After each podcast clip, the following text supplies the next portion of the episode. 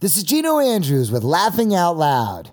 Back in the early eighties, when I was still a teenager, my father took me out to the Riviera Country Club for the L A Open, where we watched a young player stand on the first tee and hit his drive so far it seemed inhuman. He had one of the longest drives on the tour, even as a young player, and it earned him the nickname Boom Boom. thirty-some-odd years later, this past week, I took my kids out to that same first tee at Riviera to watch that same player, a now fifty-one-year-old Freddie Couples, tee off at what is now called the Northern Trust Open.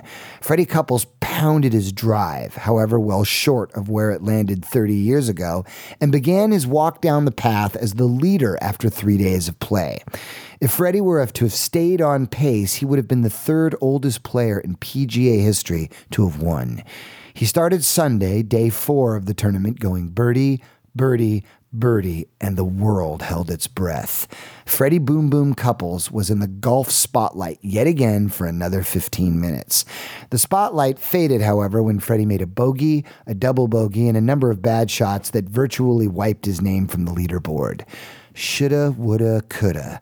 Hindsight is twenty twenty, and what we wouldn't give for a pair of those glasses to steer us from our blunders and mistakes.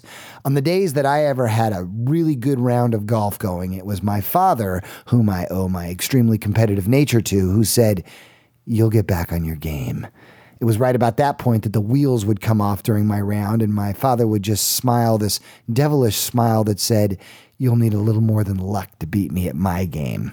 I remember back in my late twenties when I actually worked at the game of golf, I once challenged my dad. Like, seriously, I wanted to take him down. So we went out to a little course in Santa Monica, a goat track called Penmar by the Sea. I pounded my first drive. I felt like Freddie Couples. My dad had a good shot, but at seventy-something, he was still one hundred yards behind my booming tee shot. He hit his second shot with a five-wood that went screaming over the back of the green. When I came to my shot, I was only fifty yards out, and I hit one of the best wedges I've ever hit. It stopped about a foot shy of the hole, so I'm thinking, I've got him. I've got a kicker birdie, and he's still got to find his ball that went screaming over the back of the green. Well, we searched for his ball for about five minutes, and we couldn't find it. Finally, he said, "Check the cup."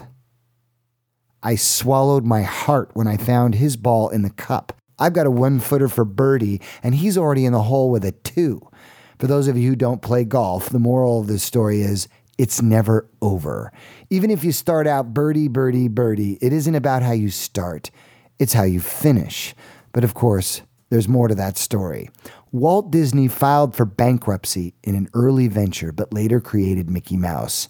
Henry John Heinz filed for bankruptcy after two failed condiments ventures. He then created Heinz Tomato Ketchup.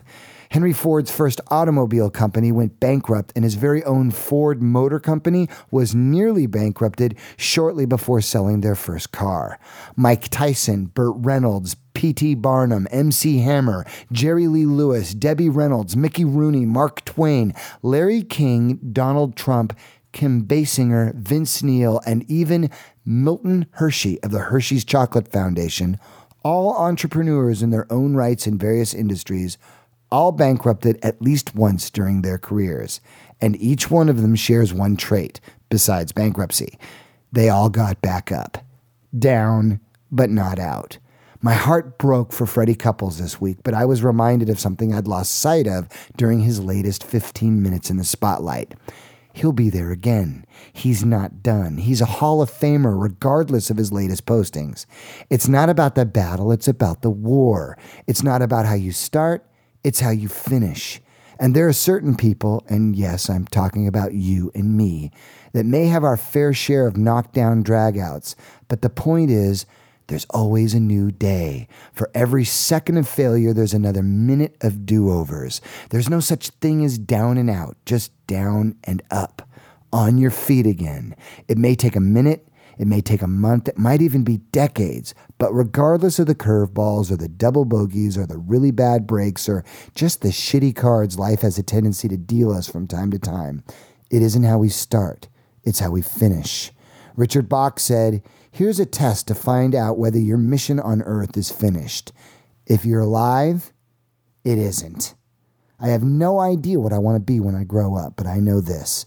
as long as this body is still sucking in air, I'm going to laugh and make some joyful noises to God, win, lose, or draw, for the privilege and the honor of just being able to run the race. And to all of you who've cheered me on, thanks for running with me. Which reminds me of a joke. A man is lying in a hospital bed with an oxygen mask over his mouth. A young student nurse comes in to sponge his hands and feet. He mumbles from behind the mask, "Nurse, are my testicles black?" Embarrassed, the young student replies, I, I don't know. I'm I'm just here to, to wash your hands and your feet. He struggles again and says, "Nurse, are my testicles black?" Finally, she pulls back the covers, raises his gown, holds his penis in one hand and his testicles in the other, and takes a close look. And after fondling them for a minute, she says, "No, there's there's nothing wrong with them." Finally, the man pulls the oxygen mask off and says, "Thank you, but I was asking, are my test results back?" That's my joke for this week. I'm Gino Andrews with Laughing Out Loud.